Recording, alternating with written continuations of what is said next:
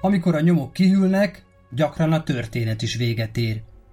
Ebben az adásban végigveszem azokat a kiemelkedő eltűnési eseteket, ahol a megoldás sokszor akár 20 évig is váratott magára. A hosszú várakozás után a családok válaszokat kaptak, a történetek pedig befejezést. Többnyire nem túl boldog befejezést.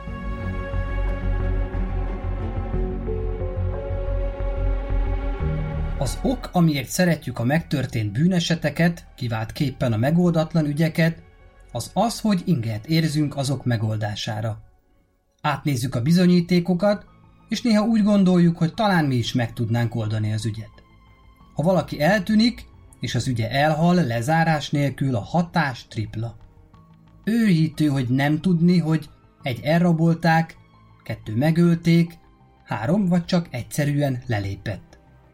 A mai adásban olyan esetekre pillantunk rá, ahol a megoldás nem veszett el, csak váratott magára. Sokszor nagyon hosszan.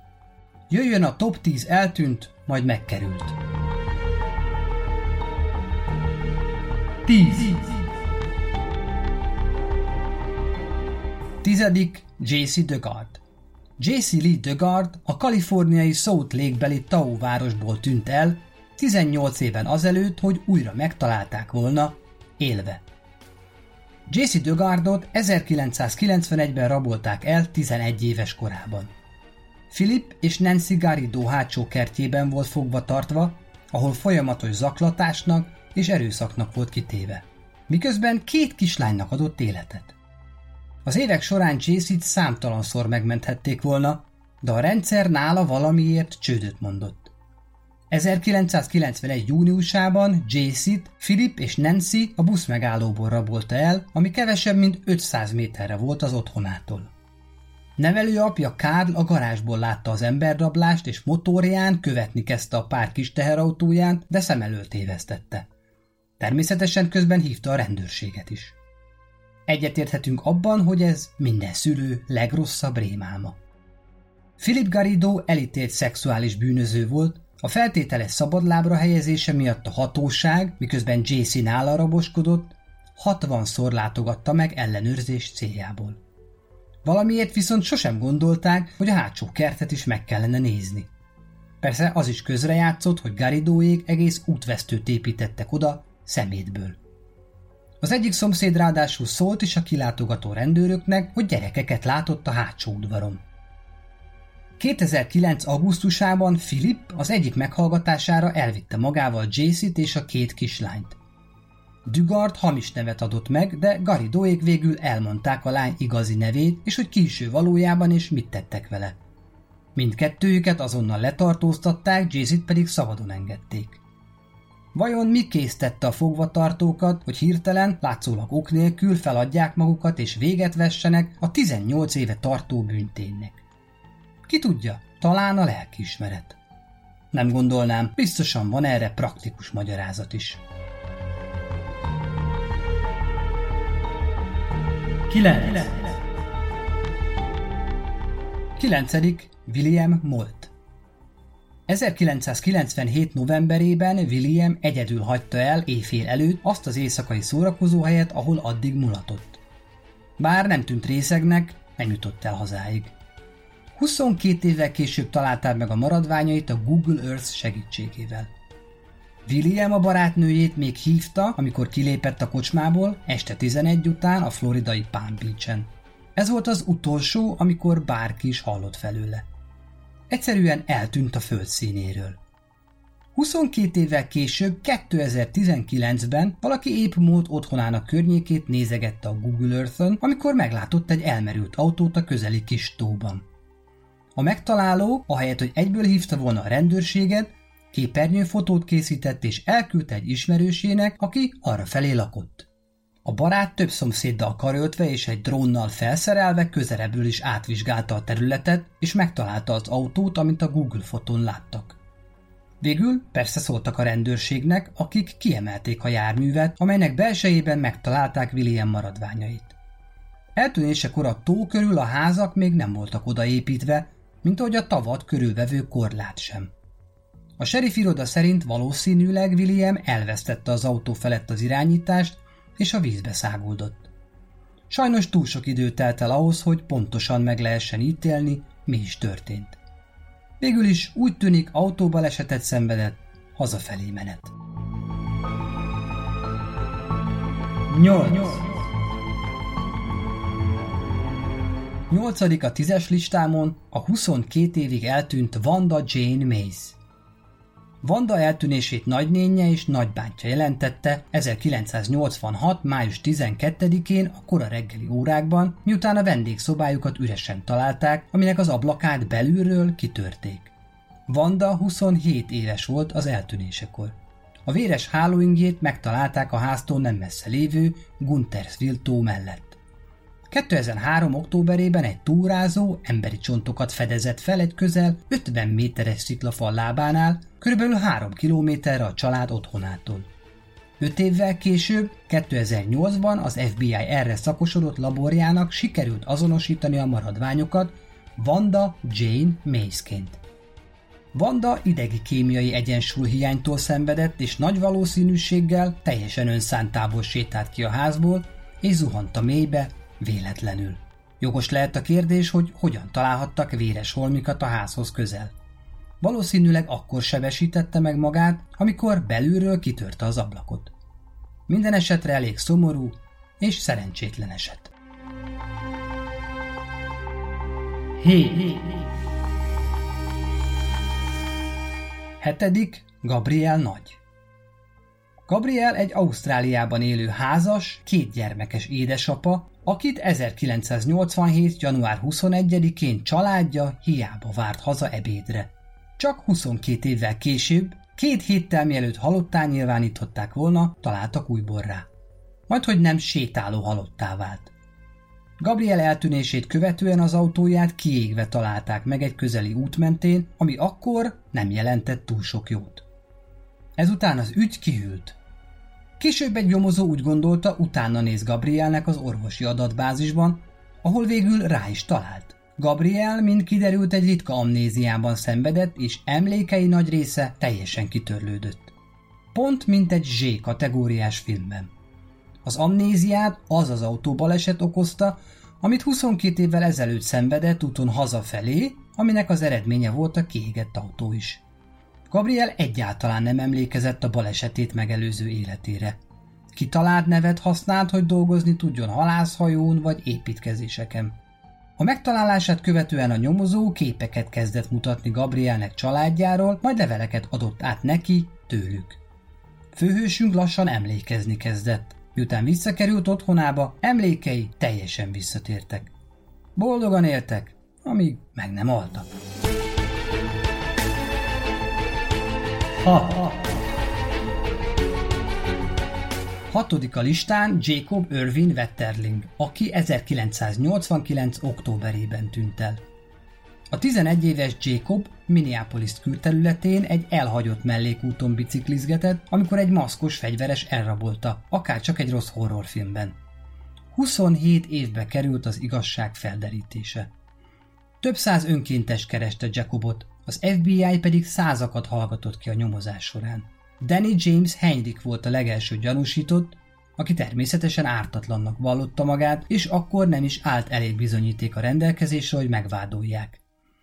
2015-ben azonban Heinriket letartóztatták gyermekpornográfia miatt, mert hát egy undorító véglény. A tárgyalásán bevallotta, hogy elrabolta, szexuálisan zaklatta és megölte Jacobot, majd egy közeli helyen elkaparta. Egy évvel később meglátta, hogy Jacob piros kabátja kilátszik a földből, ezért elvitte onnan a testet és máshol újból eltemette. A hatóság Henrik elmondása alapján 2016-ban megtalálta és azonosította Jacob maradványait. 5. A felénél járunk. Ötödik a japán második világháborús katona Soichi Yokoi. Soichi Guamban teljesített szolgálatot, amikor az amerikaiak elfoglalták a szigetet 1944-ben. Soichi a dzsungelbe menekült kilenc társával. Az évek múlásával páran lemorzsolódtak, páran pedig meghaltak a csapatból. Soichi tovább rejtőzködött. Évtizedekig. Annak idején a japán katonák hittek abban, hogy a megadás nem opció. Ezért menekült Szolcsi és csapata a dzsungelbe rejtőzködni. A csapat hosszú ideig teljesen láthatatlan maradt, nyomaikat eltüntették és búvóhelyeket építettek. Szolcsi évekig élt egy vízeséshez közeli barlangban, aminek a bejáratát bambusszal takarta el. Kisebb állatokon élt, mint például angolna és békák, amiket a dzsungelben vadászott magának. Az utolsó nyolc évet teljesen egyedül töltötte a vadonban, miután 1964-ben a csapata maradék két tagja meghalt egy áradás során. Én szerintem nyolc napot sem bírnék egyedül egy barlangban a dzsungel közepén békákat nyomogva. Szolcsit végül 1972. januárjában találták meg 28 évvel eltűnését követően. Két halász lelt rá, akik épp csapdákat állítottak fel a vadonban. Szocsi nem volt tisztában azzal, hogy a háború véget ért, azért is bújdosott kitartóan. Ezek után Szolcsi visszatért Japánba, és 1973-ban egy évvel később megnősült, és 80 éves koráig élt. Szolcsi for president. 4. Negyedik Catherine és Sheila Mary Lyon. 1975. március 15-én a testvérpár, akik akkor 10 és 12 évesek voltak, eltűnt miután vásárolni indultak Washington kertvárosában. 2015-ben egy Lloyd Welch nevű férfi bevallotta, hogy ő és családja rabolta és ölte meg a lányokat. De a vallomása nem jelentette az ügy lezárását. Welch, aki 18 éves volt 75-ben, ugyanis elismerte, hogy részt vett Catherine és Síra ellablásában, de minden fórumon tagadta, hogy megerőszakolta vagy megölte volna a lányokat. 75-ben szemtanúk látták, hogy a lányok egy idősebb férfivel beszélgetnek. Maga Welch azt állította, hogy látta is a két lányt elmenni ezzel az idősebb férfivel. A nyomozók szerint Welch csak a felajánlott nyomravezetői díjra hajtott, ami akkor 9000 dollár volt. 2013-ban egy döglött taktára szakosodott nyomozó észrevette, hogy az elrablási ügyben készült elkövetői vázlat feltűnően hasonlít Lloyd Welch 1977-es rendőrségi fényképére. Ami lehet nem csak véletlen. 2013-ban Welch börtönbe került kiskorú zaklatása miatt, ahol újból elismerte a gyermekrablást, de mást nem. Soha nem árult el semmilyen információt a holtestek hollétével kapcsolatban. 2017-ben viszont bűnösnek vallotta magát a két rendbeli gyilkosságban. A hatóság szerint, ha mások is részt vettek a gyilkosságban, azok már vagy nem élnek, vagy nem bizonyítható rájuk semmi. Ez azért elég kiábrándító. 3. Harmadik dobogós Pamela Jackson és Sheryl Miller. Pamela és Sheryl 17 évesek voltak, amikor 1971-ben Dél-Dakotában egy buliba igyekezve eltűntek. 2013-ban viszont előkerült az autójuk egy a parti helyszíne melletti patakból. Azért fura, hogy senki sem kereste ott őket. Pamela és Sheryl a barátaikat követték, akik egy másik autóban utaztak, amikor az autójuk látszólag eltűnt az előhaladók mögül. Nem voltak nagy parti arcok, ezért a barátaik azt hitték, hogy meggondolták magukat és visszafordultak. De innentől senki soha többé nem hallott róluk, vagy látta őket. Hiába kutattak utánuk, sem őket, sem pedig az autójukat nem találták meg. Talán azért, mert nem a patakban keresték. Egészen addig rejtve is maradt a kocsi, amíg egy nagy áradást követő apadás után ki nem kandikált a kereke a patakmeder sarából. A vizsgálatokat követően arra a következtetésre jutottak, hogy balesetet szenvedtek a patak mellett futó kavicsos úton és belecsúsztak a vízbe. Az autósebb váltója a megtalálást követően is még harmadik fokozatban volt, az egyik kerekén sérülés látszott, a sluszkulcsa helyén volt, és a világítás kapcsoló is bekapcsolt állapotban maradt. Seril táskája és cuccai szintén előkerültek. A hosszú idő és a vízi környezet ellenére Viszonylag jó állapotban találták a lányok maradványait is az első üléseken, talpig ruhában. Ezt megelőzően 2007-ben viszont egy börtönben titokban rögzített vallomás alapján elítéltek az eltűnés miatt egy férfit. Mint utólag kiderült, csak egy cellatársa vezette meg az elítéltet, és késztette nagyot mondásra. A család számára nem lehetett könnyű ez az érzelmi hullámvasút. Először azt hallani, hogy meggyilkolták a lányukat, majd hogy végül is csak egy fatális autóbalesetet szenvedtek. Kettő. Második, ezüstérmes Lucy Ann Johnson. 1961-ben Lucy Ann a British Columbia beli Surrey-ben élt férjével, Marvinnal és két gyermekükkel. Egy nap viszont hirtelen eltűnt.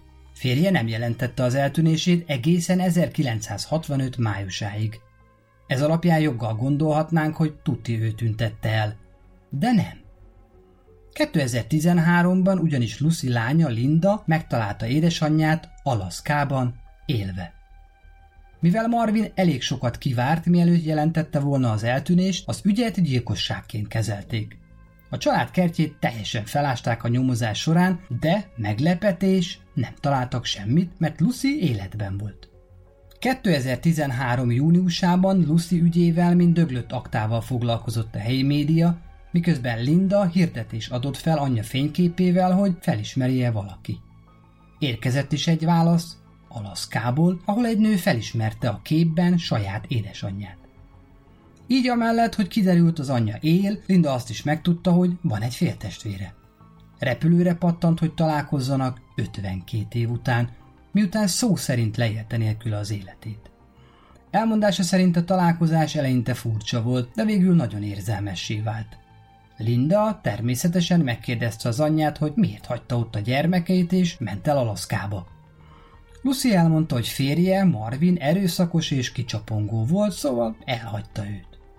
Egyszer ugyan megpróbált visszamenni a gyerekekért, de Marvin nem hagyta neki, hogy elvigye őket magával. Linda ezek után megtartotta a jó viszonyt az anyjával, annak ellenére, hogy az csak egyszer próbált meg vele kapcsolatba lépni az elmúlt 52 évben. Hát, fejhajtás Linda előtt. Egy. Első helyezett a top 10 eltűnt és megkerült listán Placido Risotto. 1948. márciusában Placido Risotto kisétált az irodájából egy szicíliai kisvárosban, megállt egy rövid csevejre a főutcán, majd elsétált az éjszakába. 60 évvel később találták meg a maradványait. Placido Risotto szakszervezeti vezető volt, aki a helyi farmereket képviselte, és ezért sokszor került összetűzésbe a maffiával. A kitalált maffia családnak nevet adó Corleona városkájában élt, ami a való életben is kedvelt tartózkodási helye volt a szicíliai maffia vezetőinek és azoknak, akik a maffia ellen harcoltak. Risotto családja és a szakszervezet évekig kampányolt Placido maradványainak felkutatása mellett, amire csak 60 évvel később 2009-ben került sor. 60 év pedig hosszú idő. Maradványait nem messze Corleone külterületén találták meg, de azonosítani csak 2012-ben tudták. Temetésén az olasz miniszterelnök is megjelent. A szakszervezetek szerint azzal, hogy nem csak megölte, hanem el is tüntette Risottót a maffia, szimbolikusan üzent nekik.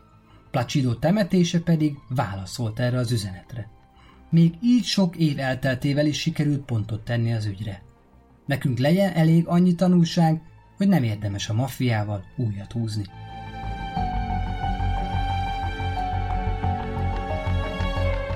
Hallgassd meg a többi Büntények Podcast epizódot Spotify-on, vagy ahol hallgatod a kedvenc podcastjeidet, és kövess Facebookon és Instagramon, ahol az ügyekhez kapcsolódó képanyagokat is megtalálod, mint például Szocsi barlangjának képét és tervrajzát. A következő epizódig sziasztok!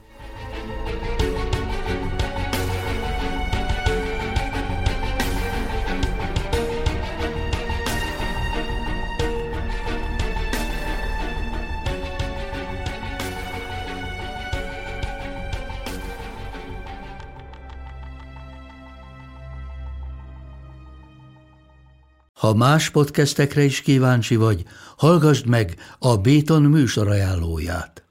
El tudod képzelni, hogy a podcastet, amit éppen most hallgattál, fél év múlva már a mesterséges intelligencia generálja? Mi sem. De ha érdekel, eljött már a gépek lázadása. Hallgass bele az Embertelen podcastbe. Orsós Lajos vagyok, a műsor házigazdája. Egyelőre még élőben. Egyelőre. Fedezzük fel együtt, hogyan ismerkedik, randizik, mesél és vitatkozik Betty és Péter, két teljesen mesterséges intelligencia. Lajos, a podcast címét mond még egyszer, Léci. Oké. Okay. Embertelen podcast. Ez a műsor a Béton közösség tagja.